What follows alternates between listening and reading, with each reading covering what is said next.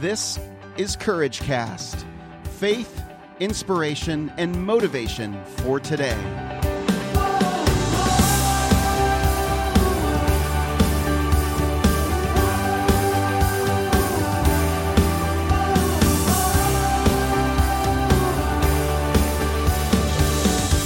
Hey, everybody, I'm Eric Nordoff, and welcome to another episode of Courage Cast. I want to just tell you guys something that is amazing about you. I am starting to get feedback on some of the earlier messages from the podcast. Um, message, you know, the first three or four uh, that have come out since uh, since I released Courage Cast, and uh, I'm just blown away by your stories. Uh, one person in particular, actually, is someone that I go to church with that came up to me yesterday and just rocked my world with what he shared, what what was happening in him as he was hearing my story in the first episode, and uh, how much it inspired him to go and find the courage to do some things that he's been wanting to do for a long time. And he just started opening up and sharing his story. And I knew that it was coming from the depths of his heart. And he was, he felt like I had opened up to him with my story. And uh, he felt secure enough to share some of his story with me. And uh, I was just blown away by that. It really encouraged me to keep going and to keep pressing forward. We need one another. We need to hear each other's stories and we need to lock arms and go and slay fear as it should be. All right. So with that, I'm going to talk to you today about a message that's called More Than Conquerors. So today we're going to dive into some things that I hope will give you confidence and remind you of whose you are. I think we can all agree that fear is an attack on our identity. Some of us have even been told that to feel fear is something to be ashamed of. I'm here to tell you get rid of that right now. There is no shame here. Every single one of us feels fear. So there are good reasons for feeling fear, and there are healthy purposes for having that fear inside of us. But then there's also the unhealthy outcomes that come when we harbor fear inside of us and we make decisions and take actions based on our fears. So, fears that attack our identity are always unhealthy fears. That kind of fear is not productive and it's not useful to us or useful to the world. In fact, it's self serving.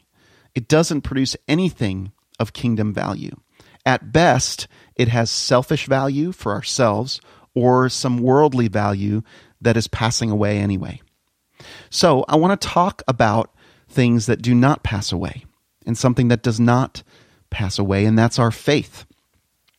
Romans 8 is probably one of my favorite and most profound scriptures for me personally. It puts me back, it rights me from where I might have strayed.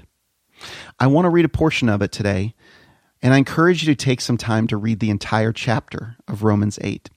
As a matter of fact, the entire book of Romans is amazing. It talks about freedom from overwhelming sin. It states what Christ has done for us, and it speaks to how God views us. It also talks about how we have been adopted as God's children, and you and I are his sons and daughters, whom he loves so deeply. So, if our identity is secure in who we are in Christ, then we can do anything that He calls us to do. We can do anything that we have a mindset to do. It's really empowering. That doesn't mean that we don't experience doubts and fears and all the other emotions that we were created with. It's what we do with them that counts.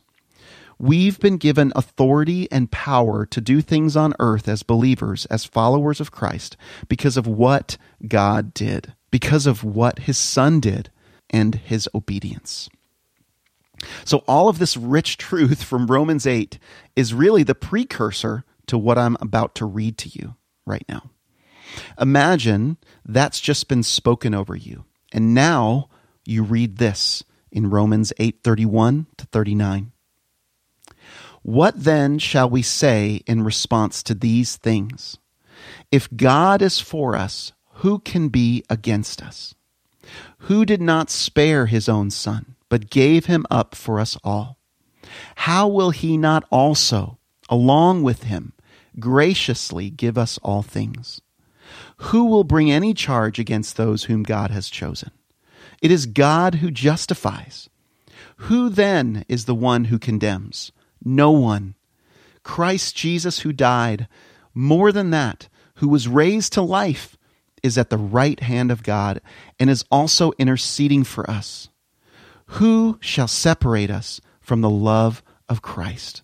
Shall trouble or hardship or persecution or famine or nakedness or danger or sword?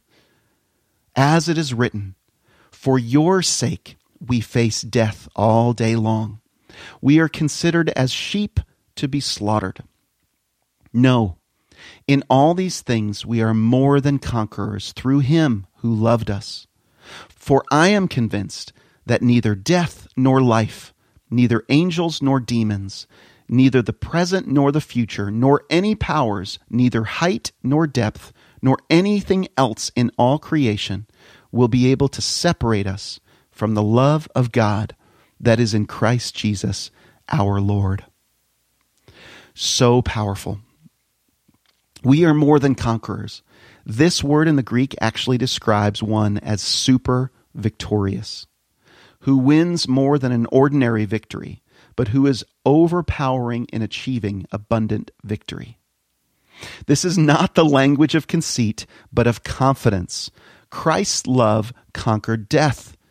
And because of his love, we are super victorious, more than conquerors. Friends, this is something that should make you breathe easier and slower to remember whose we are and what he's given us. Now we can walk it out and live it out as Christians. We're able to do it. Whatever that fear is that begins to rise up in us, when we remember whose we are and whose family we come from, we have so much confidence that we can jump out into the world and be like warriors of a great, super victorious army. This can be applied to just about anything you encounter and anything that you do. Anything that you have set your mind to do, any goal that you have, anything that you hope to achieve in every aspect of your life. But if you're building a business, for example, you encounter more fear and more obstacles than you would if you weren't pursuing something of value. Anytime we pursue something of kingdom worth, we are going to encounter resistance. But God has not left you unprotected, and He's not left you to fight against this resistance alone. He's given you His truth in Scripture, and He's given you His authority, and He's given you the person of the Holy Spirit. So I want to ask you what issue, what concern or obstacle or challenge comes up for you in your mind as you hear me talking. I'll have you consider that that is the exact issue you need to tackle today. Decide today to take on this obstacle that has come against you. If it's a large concern that will take time, break it down into smaller, bite sized obstacles. Resolve to tackle one of those bite sized obstacles today. Share how you felt after doing that in the courageous community. There are others that are going to find and need and want inspiration from you. Don't hold back what you've conquered. Share your story in the courageous community. Remember, we are super victorious, more than conquerors in Christ.